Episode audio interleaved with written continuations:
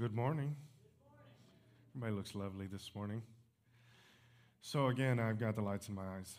I can't tell. But uh, I, I, want to, I want to, the next couple weeks, I'm going to be talking about uh, prayer, some things about prayer maybe you haven't seen before or something like that. But, but uh, I want to kind of start off this week going into that. And, and I want to look at a, I was, yesterday morning during our men's breakfast, uh, Stan asked me, he said, Pastor, you never talk about like the current events that are happening in the day.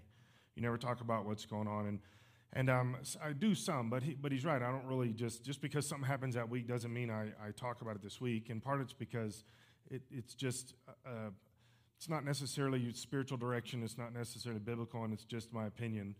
Like the NFL players kneeling down. If they, I, I don't have to push my opinion. If they want to be idiots, they can be idiots. I don't have to I don't have to like push what I think about this into everybody else's world. But, but uh, the, the, I want to look at something that, that I've had on the calendar for a while, but I want to tie it into uh, this Las Vegas shooting this uh, last week, and to, to, to look at this um, in a spiritual sense. And, and part of the deal is I was, I was looking at all the stuff about the, uh, the Vegas shooting, and I was, I was seeing you know, all the same stuff that, that many of you have seen. See the pictures on, online of the people that are, some of them are laying down there that have been shot, and people are trying to run and get away and helping others. I mean, there's a bunch of stuff going on.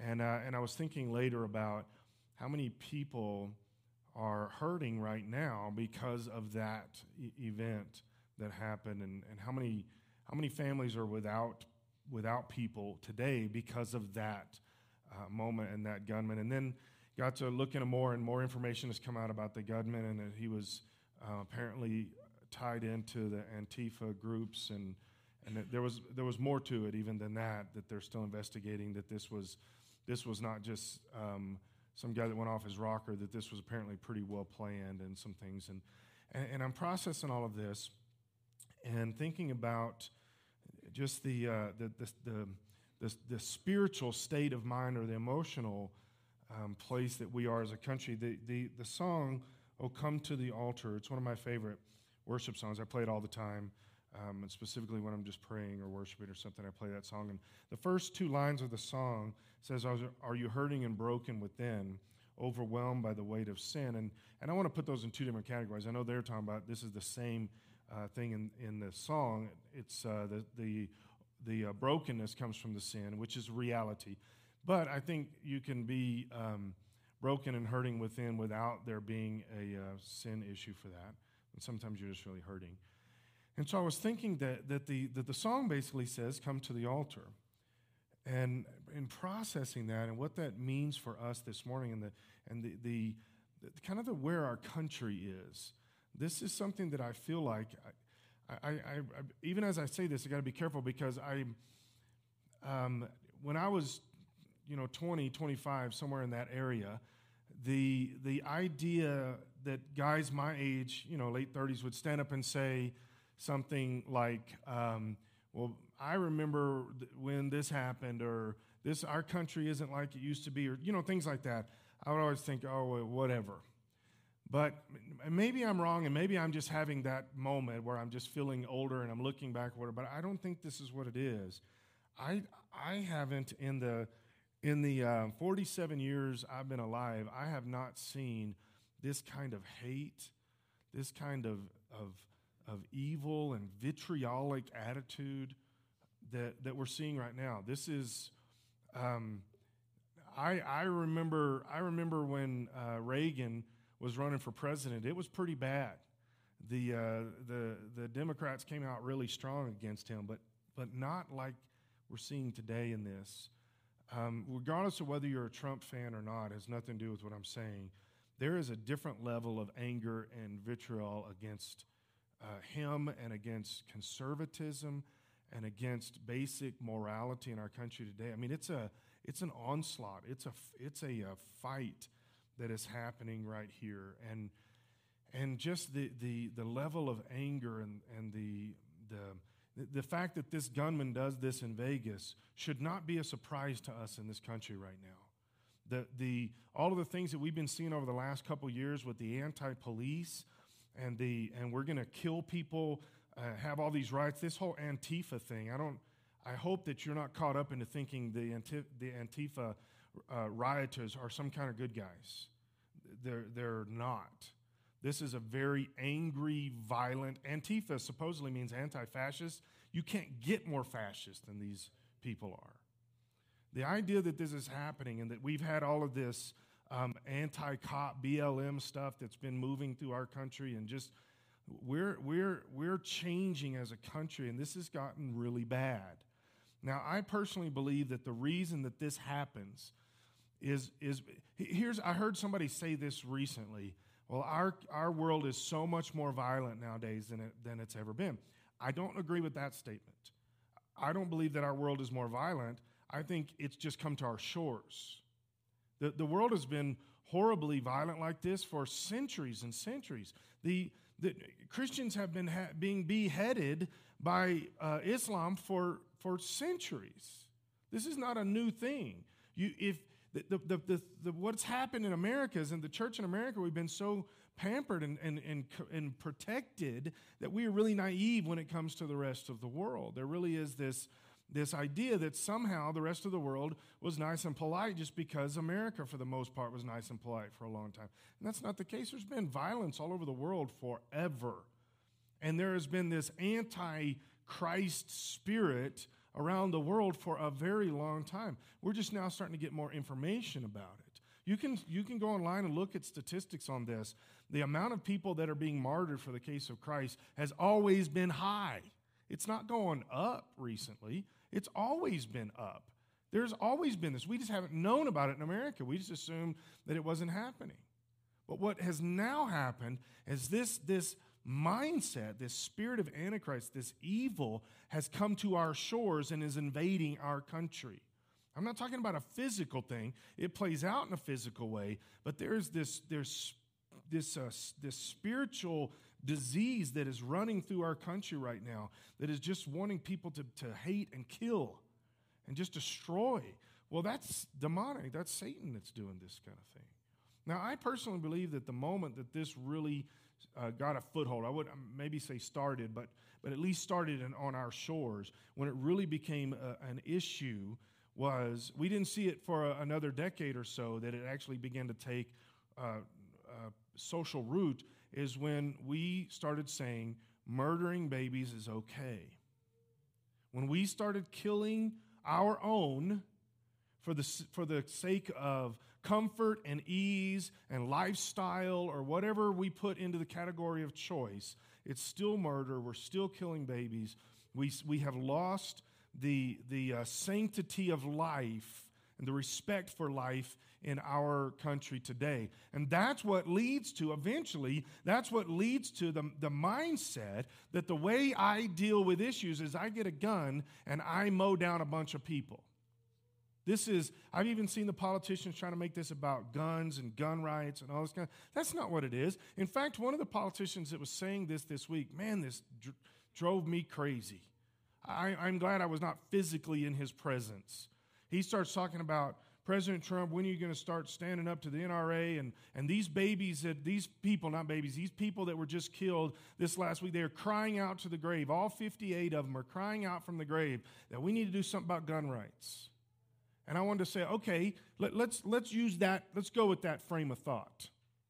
How many hundreds of thousands of babies cry out every single year from the grave? And that particular senator is the one who signs the bills that say abortion is legal, abortion is good for our country.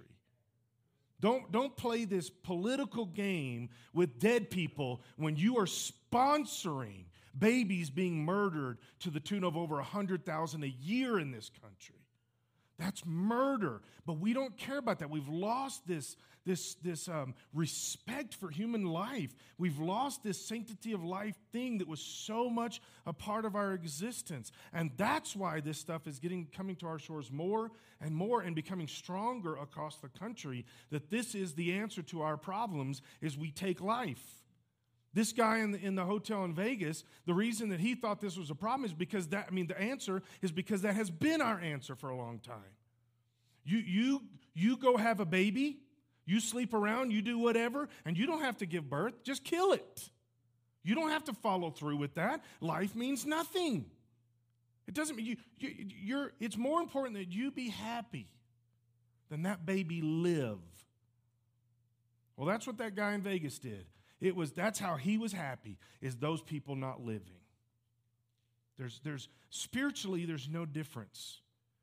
Satan, Satan is, is dripping with the blood of these people because we're, we are no longer respecting human existence. God created you. God created us. When do we come back to that and say, wait a second, this is there's something wrong here? With that, I believe, and maybe this is just my feeling on this. I don't know. I, I don't think I'm alone here. But I'm just, I'm in a place emotionally, spiritually, right now in our country. I'm feeling this for our country that we, we're losing hope. We're, we're getting to the point where there's, there's, there's more sadness and dejection than there is um, happiness. And the, and the basic foundations of human existence, joy and peace, are, are becoming in short supply in our country today. And so I began to process this. And I, and I had read this a while back in Nehemiah, and I want to I, I, I, want us to go to Nehemiah this morning in, in, chapter 8. And so this is where Nehemiah basically had got everybody together to rebuild the walls of Jerusalem. Now, now Jerusalem itself, this is a concept that Americans really, and I say this knowing this in a cognitive sense, but I don't really understand it. When, when you go back to the very original covenants, the Mosaic covenant, everything that God uh, dealt with, the Abrahamic covenant, it was really the first one that we see this strongly with, is when God says, I'm going to be your God, you're going to be my people, I will bless the world through you, and this is going to be your land. Their land, who they are, their land, and, and God's relationship with them personally and then outward to other people was all tied together in a way that if you're not from the Middle East, you don't understand that the same way. Okay? It's, um, there's a, there's a different uh, mindset there. It's a little different process of thinking. We don't, we don't think about this in America, but they were directly tied with all this. So then Nehemiah, the, the Jerusalem had been um, overrun, the walls had been torn down, and so then Nehemiah comes to these people, to the to the um, Hebrew people, and says, "Okay, we're going to rebuild the walls of Jerusalem." This is this is their relationship with God was directly tied with their land and the city of Jerusalem, which is why it's such a big deal even today. Um, God said, This is your place, this is the headquarters of who you are, this kind of thing. So, so Nehemiah uh, says, Let's rebuild the wall. So he gets all these people together, they, they commit completely, they're all in, and to the point where literally they put everything uh, uh, online for this. Uh, all of their resources, all of their time and energy are devoted specifically to rebuilding these walls.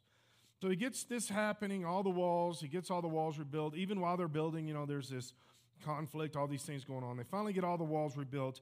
And the way that they celebrate this is they, um, they read from the Bible.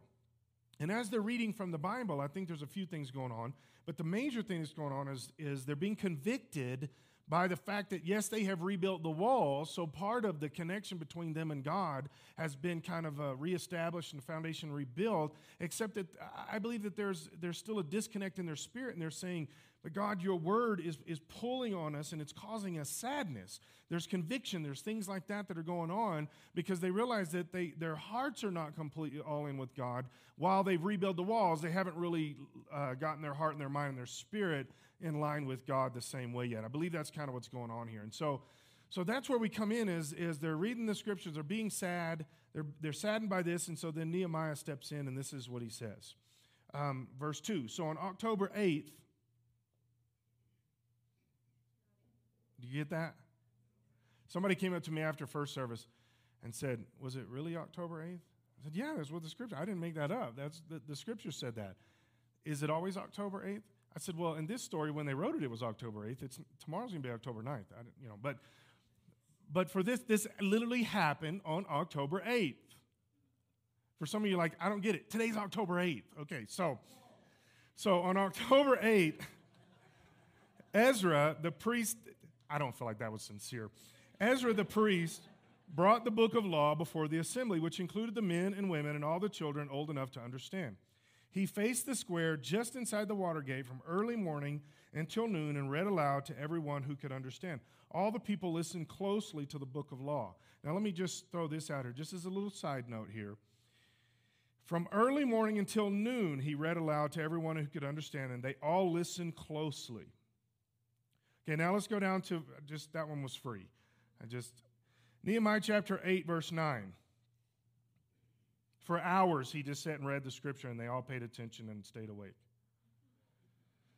So, Nehemiah chapter 8, verse 9. This is, this is where he's, he's getting to here. Then Nehemiah the governor, Ezra the priest and the scribe, and the Levites who were interpreted for the people said to them, Don't mourn or weep on such a day as this, for, day, for today is a sacred day before the Lord your God. For the people had all been weeping as they listened to the words of the law. And Nehemiah continued, Go and celebrate with a rich feast, uh, a feast of rich foods and, drink, and sweet drinks, and share gifts of people, of food with people who have nothing prepared. This is a sacred day before our Lord. Don't be dejected and sad, for the joy of the Lord is your strength. This is the part that we always quote the joy of the Lord is your strength. There's songs about it, all kinds of stuff. But, but what he's saying here is they were, they were listening to God's word, and it was, it was saddening them because they were realizing there, there was a disconnect. Now, this is one of the things when it comes specifically to the subject of conviction that over the years I've realized. Years ago, I thought conviction was a horrible thing. That, that God convicts me, and in my head, the way I translated this is God said, Scott, you're doing this wrong, and I said, I'm going to hell. That was, that was the, the train of thought that I had there. And then I realized over time that when the Holy Spirit takes time to convict me, it's because He doesn't want me to go to hell. It's because he wants me to change. It's because he has better things planned for me, that he wants me to be less like me, more like the, the Lord, more like Jesus. And if I will do that, then God can do more things in my life. Sin stops God from doing the stuff that he wants to do in our life. And so conviction should not be seen as a negative thing. Now, it's not always a happy thing. It doesn't, it, I don't always like it while it's happening. I usually fight, I usually resist, kick and scream kind of thing. But when I finally get to the point where I say, okay, God, I, thank you for taking time out running the universe to care about me, uh, then let's work on this. It always turns into something positive. It's always God doing something better, bigger in my life. It's always my relationships are stronger. He, he's taking care of things, all this kind of stuff that's going on. And he says here, don't be sad because you're recognizing that there's a disconnect or a separation. Don't be sad when you're reading God's word. Let, the, let there be strength from this. Realize that the joy that the Lord is, I, I don't think that when it says the joy of the Lord is our strength, I don't think that means that the Lord hands us joy. I don't think He deposits joy into our spirit or into our mind or heart or something. I think what He's saying is, is if you'll let God's word get into you, because they're reading God's word, this is the context if you'll let God's word get into you, the presence, the Spirit of God into your mind, into your existence, there will be joy because when the Lord visits, joy comes. That's how simple it is. There is going to be joy in your mind when the Lord is in your life. And he says, now that becomes your strength. That becomes the foundation that you, that you rely on. This is, this is one of the major things that, that I believe if we could just do one thing in our country today at large, this would be it is if we could, as a people, bow on our face before God and say, God, forgive us. Most of what's going wrong in our country today would be fixed overnight. Just by saying, God, we want to put you back in our country. Now, it can't be five people that do this and it, and it cause across the whole country. I will say this every individual that does this, it becomes different in their personal existence. God begins to work in different ways, do things, brings his joy to them. But our country is really lacking joy. Our country is really lacking peace. Our, our country's strongly lacking grace right now. There's a lot of things going on with this. If we would say, God, we want you back in charge of us, forgive us. I believe most of these things would be fixed. I mean, literally, most of them would be fixed. And I personally believe, I'm not a conspiracy theorist kind of person, but I really believe that a lot of this stuff is being fueled by uh, small groups of people. A lot of this stuff. I think that there are certain key people around the country, and specifically politicians, that are fueling a lot of this stuff right now. And they're, they're stirring up the hate. They're stirring all this. We know some of it we know that a lot of the um, a lot of the BLM uh, uh, protests and stuff was being uh, financially sponsored by George Soros. They're paying people to go to these things. They're paying them. That's not, you say, well, you, you don't know that. You don't, I do know that. You can find it online. You can see pay stubs of these people that have been paid to go and protest. How much are they really all in? I'll protest. I'll protest. I'll protest unicorns. You pay me enough.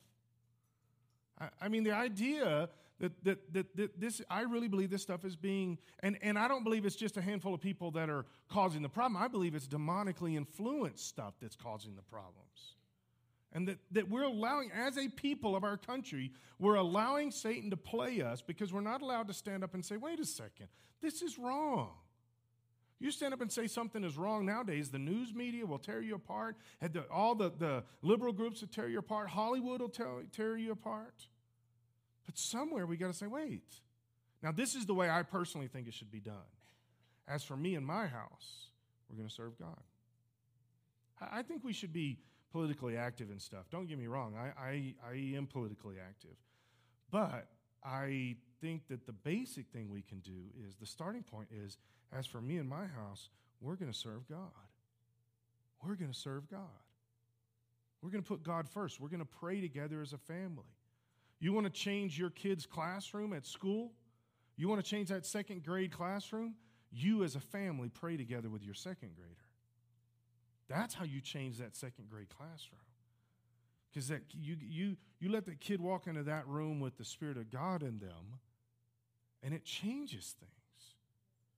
And so that, that's where a lot of this. And he's saying, look, don't be sad and dejected by what you're reading. Let God's joy rise up within your spirit because that becomes your strength. Don't look for your strength in other ways. The walls of Jerusalem surrounding us are not our strength. It's important. It's good to have those walls. It's good to have the physical things that we're doing in our life. But at the end of the day, the walls of Jerusalem is not where their hope was, it's in God. The joy of the Lord becomes our foundation and our strength in this. So I began to process this with, with the idea of the joy of the Lord as my strength and just looking down through scriptures. And, and there's a lot of scripture that talks about God's word bringing health and healing and peace and strength into our spirit.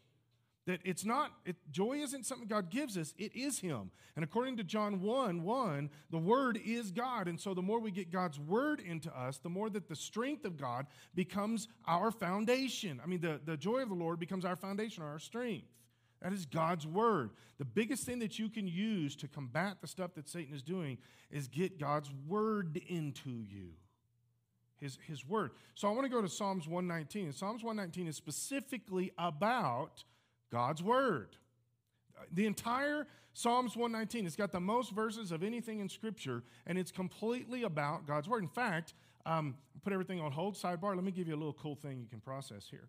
Psalms 119 it, every single sentence in Psalms 119 is about God's word, his laws, his decrees, all those kind of things. It's about his word. It is split up into sections. If you've got a paper Bible in front of you, it's easier to see. You've got sections, and at the top of that section, it, it's also in digital Bibles, but you, you see the, there's a word at the top of a section. Do you, do you guys see that? Do you, do, am I, am I, okay. So you got a word at the top. The uh, first one at the very beginning, Psalms 119, verse 1, um, the, it's, it's uh, the letter A in Hebrew. Okay? Now, it's actually a word in Hebrew. I think it's Aleph in Hebrew, but you've got uh, the, the letter A. Now, Hebrew, Greek is very similar this way too. Uh, English doesn't work this way, okay? The very first letter of the English alphabet is what? A. It doesn't have a meaning. It's just a letter. It's just A. And, and Greek, the first letter of the Greek alphabet is what? Alpha. It's a word. It's a word that means something. What does the word alpha mean in Greek? Begin, beginning. A, no, that's circular reasoning. It means the beginning. It means a beginning, okay? And so I'm, I'll explain it in Greek, but, but it's a little different in Hebrew, but it works the same, okay?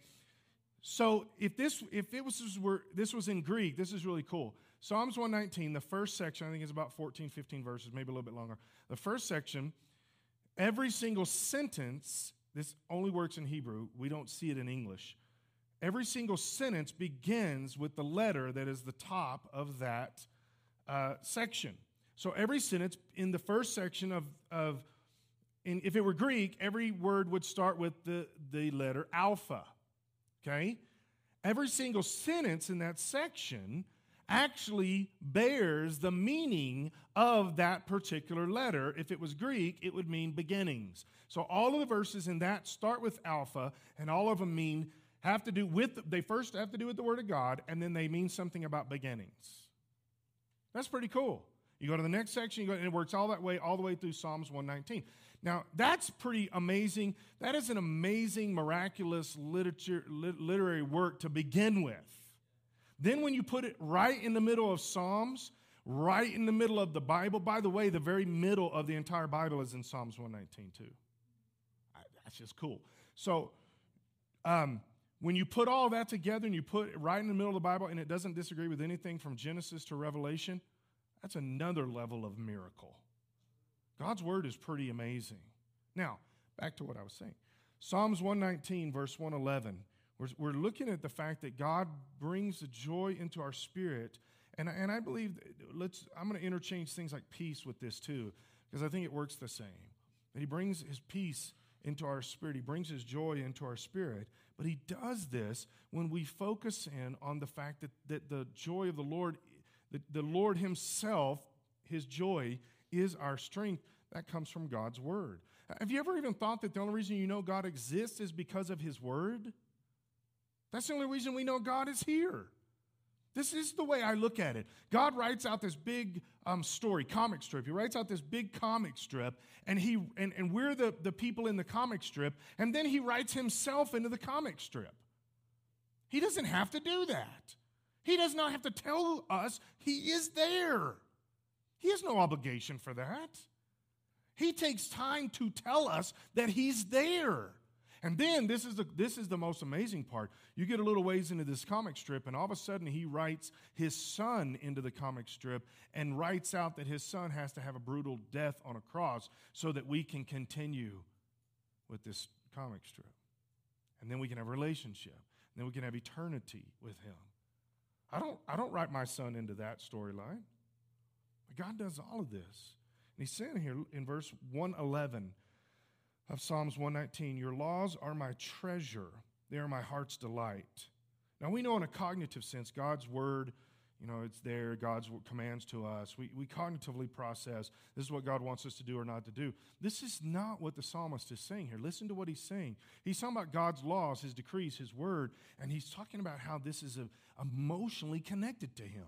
That there's some deeper thing going on in his in his in, inside in his spirit that is beyond just a cognitive understanding of rights and wrongs of words this is one of the things that the average person in society that does not know jesus does not understand. And i would even posit that a lot of people within the church world don't really get this. We think cognitively of god's word of being a set of, of rights and wrongs or directions or decrees or something. And then the psalmist says your laws are my treasure. They are my heart's delight. That your law goes something beyond a set of rights and wrongs, and it becomes something that gets inside my spirit and it becomes connecting to me. That I am emotionally connected to, to this thing called God's Word. That's more than that's more than rules. He says, I am determined to keep your decrees to the very end. Go down to verse 140. Your promises have been thoroughly tested. This is, this is one of those things that really, man, that this is a difficult one for us. Let, let me explain it this way. For, for you that are older in here, I'm saying anybody probably over the age of 30, you look back at, say, 17, 18, 20 year olds, 21 year olds, and you think to yourself, you wouldn't have to go through that stuff if you would just listen. Right? Have you ever had that thought? Now, some of you are young, you're like, oh, whatever.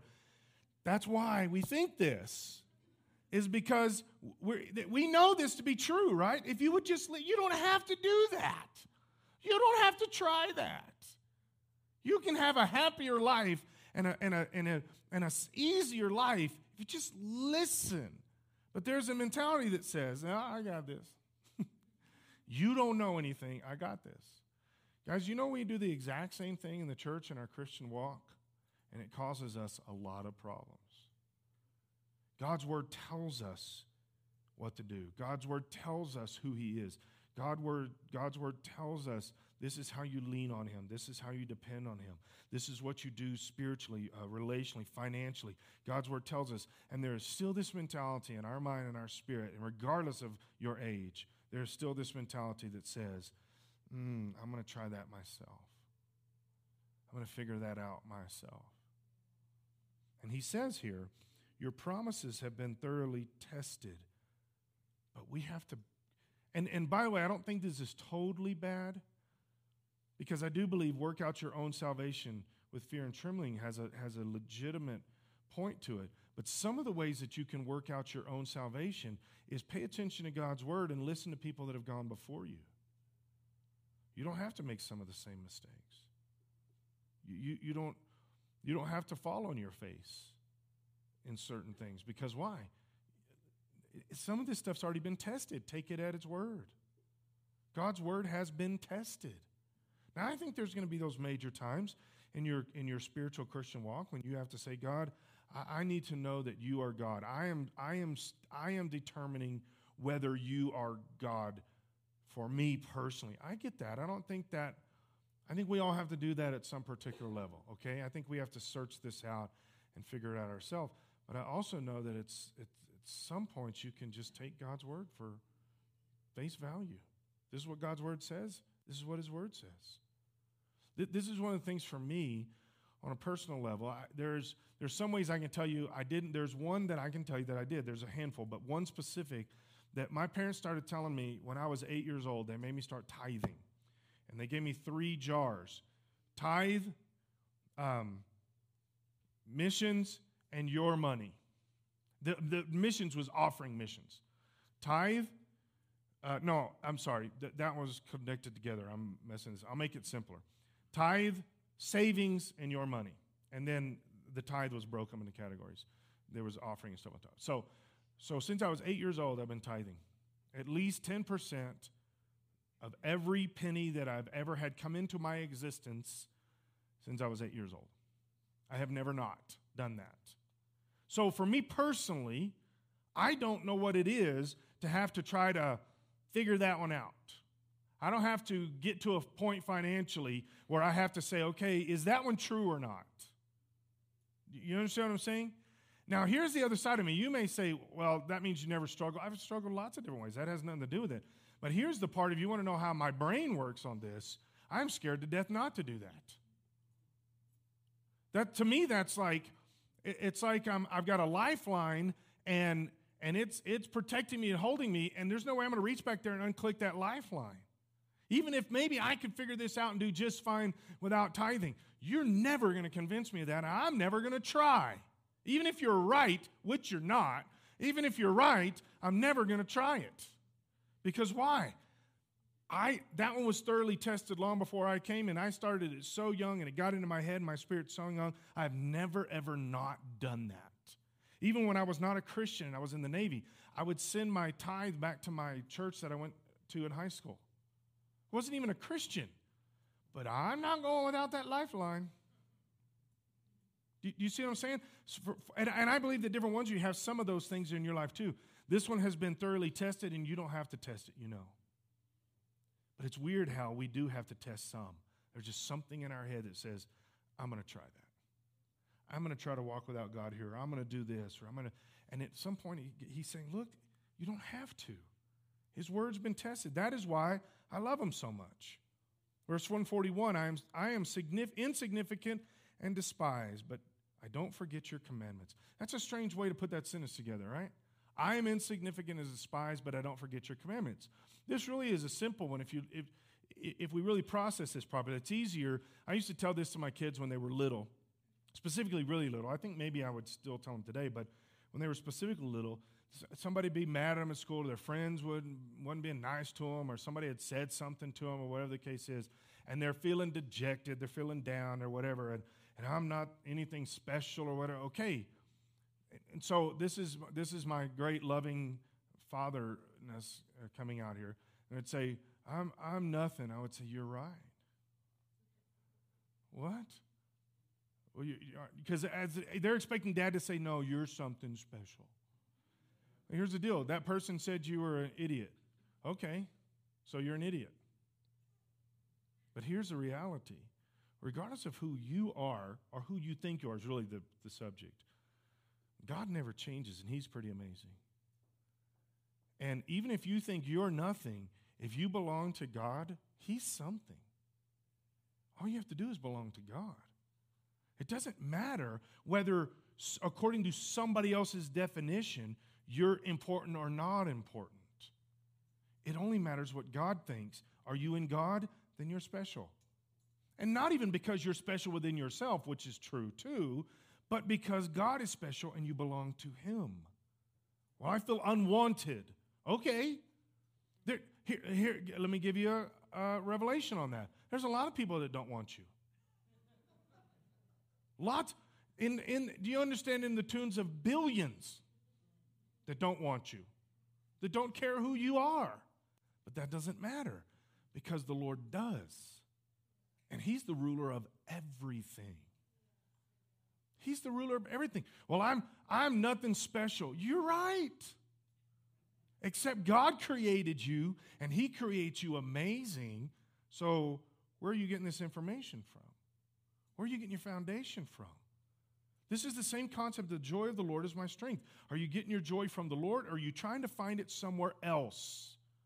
Because if the joy comes from the Lord, it will always be foundational in your life. It will always be a strength to you and a help to you. But if you're looking for it in other places, it's not ever going to be something that can help you. Even the idea of being pretty or whatever the case is, uh, the way we the way we define that. I remember the first time that this really got in my head. I didn't understand it for years, but I was a kid and we had gone down to Old Tucson um, I haven't been down there forever, so I don't even know if this stuff even exists. But in Old Tucson at that time, there was a, a Western city down there that they made movies and stuff at, like um, um, Little House on the Prairie and Gunsmoke and stuff like that. And there was this Western city out there. And so we went out there to visit this Western city, and they show you all the different posters and pictures of movies that were made in, on this place. Does it even exist? Does anybody know what I'm talking about? Okay, it does? Okay, good, good. I feel good about this. I feel like I'm being honest. So, so we went down there and we stepped into this saloon that they, they were about to have a gunfight on the street, and we wanted to be in a good uh, place to watch it because it's gonna, it was going to start in the saloon. So we go into the saloon, and behind the bar of the saloon is this big uh, painting of a, of, a, of a woman laying down in a compromising pose. And so she's laying down up there behind the bar, and I'm, I'm looking at this. You know, I'm a kid, I'm like eight. I'm just you know, staring at this thing and trying to process. And it dawned on me that this woman was was um, don't don't make you're not helping. that this woman was thick. Right? Okay? She was, she was plump. and I'm sitting there looking at this, and I, I say something to my dad. I was like, Dad, do you see this woman? She's kind of half dressed, kind of thing. And I said, Dad, do you see this woman? He turns around and looks at her, and I said, Dad, she's kind of fat. And he said, Son, beauty changes all the time. And I had no idea. He just said something that went way beyond my understanding at that particular moment. It's probably 10, 15 years later, I was like, oh. I remember about 10 years ago, the, the beauty of the day was this horribly anemic, um, cocaine, heroin addict looking person. Just a skeleton with skin stretched over it. You guys know what I'm talking about? It very, very, that's, Tom, you're talking the 60s. I said 10 years ago. Right? So, so beauty, beauty changes over time. This is, this is something that we don't process as a society. Let me help you get to the, to the bottom of this. Who cares what anybody else thinks? As long as I know what Jesus thinks. Who cares what society is trying to tell me as long as I know what Jesus is trying to tell me. And that's what he's doing as he's walking th- down through this. I am insignificant and despised, but I don't forget your commandments. Because why? His commandments override anything that I feel about insignificance or being despised. His commandments tell me what I'm supposed to think and believe. His commandments give me purpose. This is, this is we, we, we struggle so much in our society that we're looking for our purpose and our direction and all these things in all these other places. Verse 143 says, As pressure and stress bear down on me, I find joy in your commands. When you command me to do something, I know this is not normal thinking. You mean my pressure and stress? How can God commanding me something help me feel better? Now I'm just being commanded. I'll help you with this, and I've lived by this, so I know this to be true. When you're feeling dejected, discouraged, or whatever the case is, witness to somebody. Tell somebody about Jesus. When you're struggling in your marriage, you're sitting in the break room with somebody to pray for their marriage. Talk to them about how God can help their marriage. You say, well, how does that help? Because there's a spiritual dynamic that the Spirit of God begins to flow through us. The anointing of God begins to flow through us, and purpose and direction become clearer, and it chases away all of the muddiness that gets in our life and all the limited temporalness that guides and directs us. When, when we're struggling in certain arenas in our marriage or our family or our finances or our workplace or something else, most of the time it's because our, our vision is becoming tunnel vision. And it's becoming less and less broad, focused on one thing. As you, as you begin to minister to somebody else specifically in the same arena you're struggling with, it's amazing how God, the Spirit of God frees you up in that area and you begin to see things differently. You begin to see God in a bigger sense. I find joy in you telling me what to do, God, because I'm stressed. It also clears your spirit up, just clears your mind up. Your laws are always right. Help me to understand them so that I may live. Verse 151 But you are near, O Lord, and all your commands are true. That's, a, that's an amazing promise. You're near. I just need you near. And your commands are true. Psalms 21, verse 1 says, I look up to the mountains. Does my help come from there? My help comes from the Lord who made heaven and earth. You could put a lot of things in the category of mountains. The reason they did is because they the difference between the mountains and the plains were spiritual things and the gods mostly hung out in the mountains. In fact, there was a battle one time of younger men, and um, they, they routed the enemy that was attacking the Israelites on the plains, and the, the guys, the enemy said, Okay, you beat us in the plains, but let's go out in the mountains. What they mean by that is where our gods live, and we'll rout you in the mountains. And so the young Israelite men fought them up in the mountains and kicked their rear up in the mountains too. That's exactly what happened. And so there's this mentality okay, but does my help come from the mountains? Does my help come from the, the spirits of the day? Does my help come from the, the normal way that we look at stuff? And he says, No, my help comes from the Lord. That's it. Does your help come from your bank accounts or anything? No, my help comes from the Lord. My help comes from the Lord. My joy comes from the Lord, not from our country. This is one of the things our country is really messed up right now about is we really think that our help comes from the government, that our help is going to come from some outside source, that, that, our, that our help is going to come from the lottery, this is a big one. I don't, I don't know if I've mentioned this in, since I've been here. I've been here five years. I believe that playing the lottery is a sin. And the reason is because it's gambling. And the reason that it's gambling is because you're saying, I'm going to take a chance on spending $1, which basically is throwing it away, on something because my help is going to come from that um, magical moment when my number gets pulled out of all of everybody else's numbers use your dollar for something different. Give it to your Sunday school class. You'll get a lot more uh, leverage long term in, in, in every level physically, relationally, mo- emotionally, spiritually. You'll feel better. Even if, even, if, even if God's not real, you'll feel better about giving it to your Sunday school class than you will the state of Colorado. How about that for theological thinking? So, we, we look for so many places. Nowadays, everybody thinks the government is supposed to support them.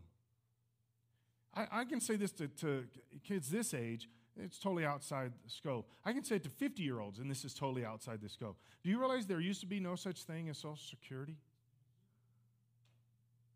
Do you know that?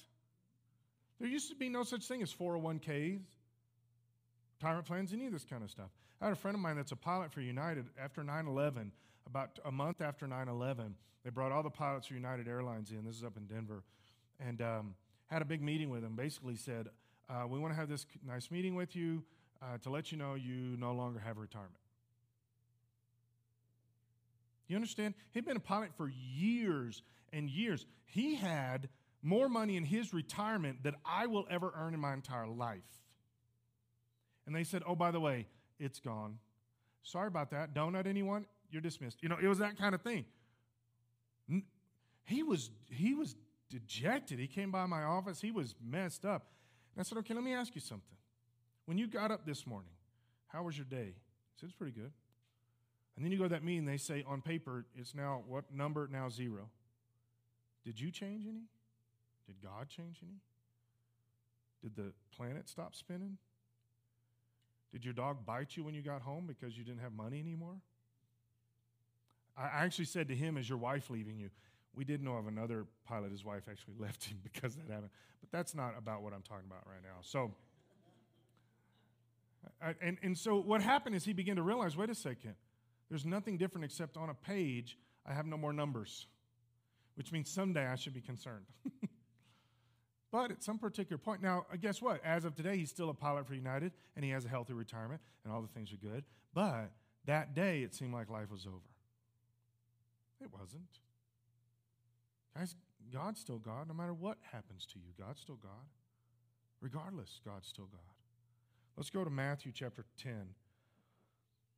verse 28. And this is kind of where it brings it home. This is what I was thinking about about the people in Vegas. And I'm looking at the pictures, and you can see people lying on the ground that have been shot. Some of those people are dying, some are dead. And I got to thinking about this. From that moment, that, that night at that concert, this was just a bunch of people that went to go to a uh, country concert. And our, and our country has gotten so goofy with this. I, there was a lady that was a vice president of CBS News that was fired because of this, but she basically said she feels no sorrow for any of those people killed in Vegas because they were all at a country concert, which means they were conservative, probably voted for Trump, and were Republicans, and they deserved to die. Did you guys hear about this? She was fired for this. This is, this is the thinking in our country today. This is horrible. This is horrible. This, look at this in verse 28 of Matthew 10. Don't be afraid of those who want to kill your body, they cannot touch your soul. The moment that those shots began to be fired, people started dying. At that moment, the reality of the limitedness of physicality and the unlimitedness of spirituality became very real. Instantaneously become very real. That our physical lives are temporary, our physical lives can actually be taken, but not our spiritual life. And he's saying, be much more concerned about God because God, and by the way, it doesn't say fear God and Satan because they're in charge of the spiritual realm. That's not what it says. It says fear God only. Look at this. They cannot touch your soul. Fear only God who can destroy both soul and body in hell. What is the price of two sparrows? One copper coin? Not a single sparrow can fall to the ground without your Father knowing it. And the very hairs on your head are numbered. So don't be afraid. You're more valuable to God than a whole flock of sparrows. This is more than just a physicalness that we're living. The physicalness can, can change instantly. The doctor can tell you something, and, and your life changes overnight, instantly, in a second, actually. But spiritually, we're eternal. And if we can, and if we can stay there, and if we can live there, and if we can think there, Lord, my help comes from you, my joy comes from you, my peace comes from you. Whether I'm, I'm doing well in this life or I'm not, whether I'm physically good or I'm not, whether my life is about to end or I'm going to live another 50 years, Lord, everything comes from you. The joy of the Lord is my strength. I want you to stand with me if you would. We're going to do this a little differently this morning. I'm going to give you the opportunity if you would like. I, I know this th- this may go outside your scope a little bit for some of you, but but my suggestion is just trust God, trust the moment, trust me. Um, I really think God wants to do some things in, in our lives this morning. But um, they're gonna they're gonna sing that song that I was talking about earlier. I'll come to the altar, and I want you to process, and and we're gonna we're gonna let them sing the first verse and the chorus, and we're and we're gonna pay attention. We're gonna listen. We're gonna, but I want you to be processing. I I think there's a lot of us in here that that you would say right now, I really need. I really need the joy of the Lord. I really need the Lord to get in my spirit. I'm, I'm discouraged about this. I'm going through this. I'm processing this.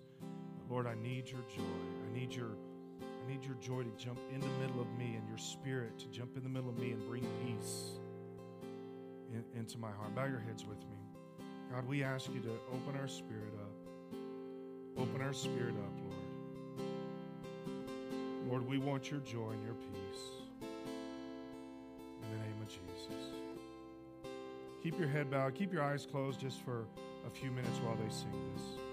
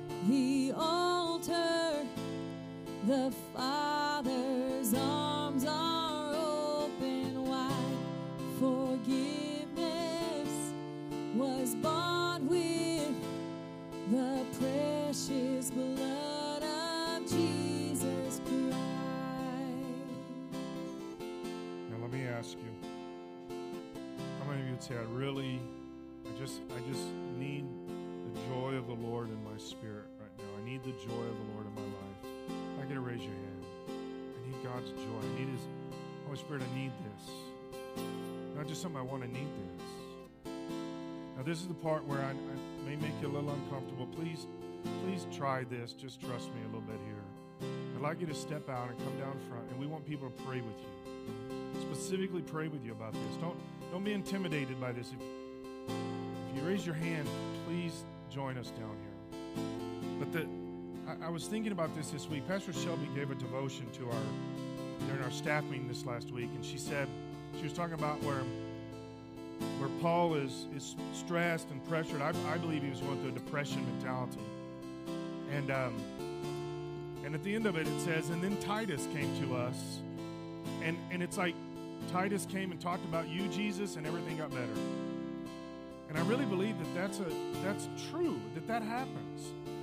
You can be going through stuff, you can go going through difficult things, and somebody just stepping up and praying with you and say, let's go to Jesus together. Let's talk about Jesus together. Let's pray together. It's amazing how easily the Holy Spirit can do some really big things. Some really big things. So, anybody else? Anybody else, you're saying, I, I need this. This is this is big for me right now. I need that joy. I need that peace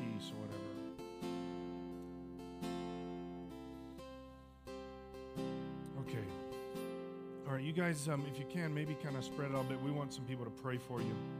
So, for any of you that would that would would be willing, um, come down here and and pray with them. And this is what we're going to do. We're just going to let um, Shelby uh, sing for a little bit, and, and we're just going to take a little bit of time, worship, and pray for these guys. You, I'm going to pray over us real quick, and you're dismissed after this. If you need to take off, go, or whatever, that's totally fine. Um, we want we want everybody here to spend as long as they need to praying and getting prayed for, and uh, and you don't have to stand there the whole time if you don't want it. You Obviously, you're welcome to uh, connect with us, but for for all of the rest of you that want to, find you a place down here. Come down here, stand with different ones of these and uh, and we're to pray and, and and pray for them, but also pray with them, stand with them uh, during this too. So let me pray for the rest of us. God, we ask you uh, to take us this week, take us into to our workplaces, into our communities with your spirit. Lord, take us into these places full of your joy. Lord, that we want to operate and think in, in, in you and in your spirit. So, God, cover us with you in the name of Jesus. In the name of Jesus. We thank you so much.